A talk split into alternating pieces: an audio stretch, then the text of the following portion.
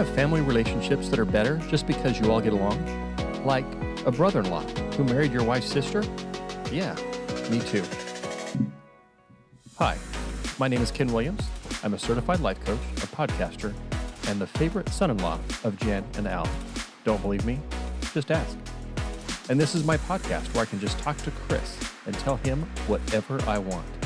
And if I don't like his response, well, that's because Chris is just kidding.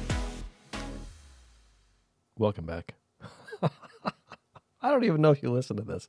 It cracks me up that I'm even doing this. But uh, I had a thought today. Um, I'm going to. I'm eating a piece of candy. Is that all right? Actually, I don't care. Um, I found a video today. I'm going to share it with you. If I can get on my phone, I think this will work. Um, I'm stalling. Can you tell? Because I'm hitting the wrong things. This is a TikTok. Edison says I'm too old for TikTok, but guess what? I don't care. So this is a video that I saw this morning that just really put a couple things into perspective. So I'm going to share it with you.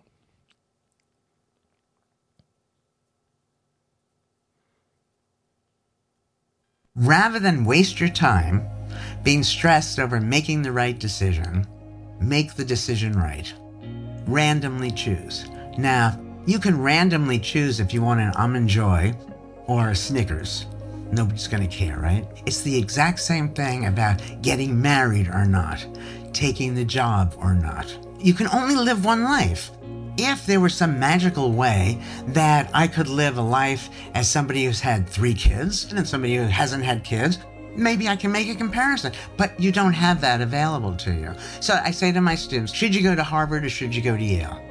So they made a decision to go to Harvard. So let's say it's terrible.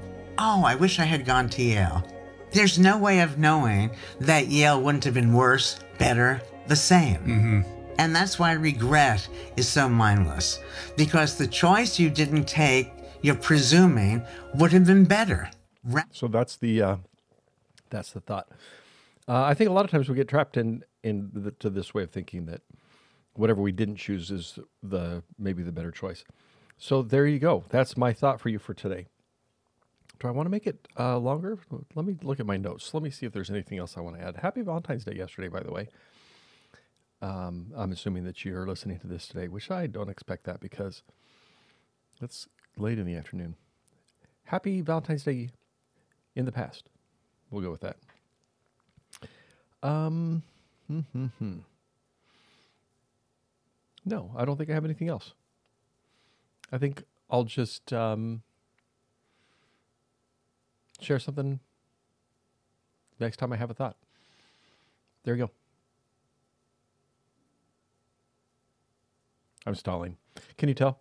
I'm stalling because I'm thinking maybe I'll have some brilliant thought, and it's just such a hassle to record and post. And no, it's not. It's not a big deal.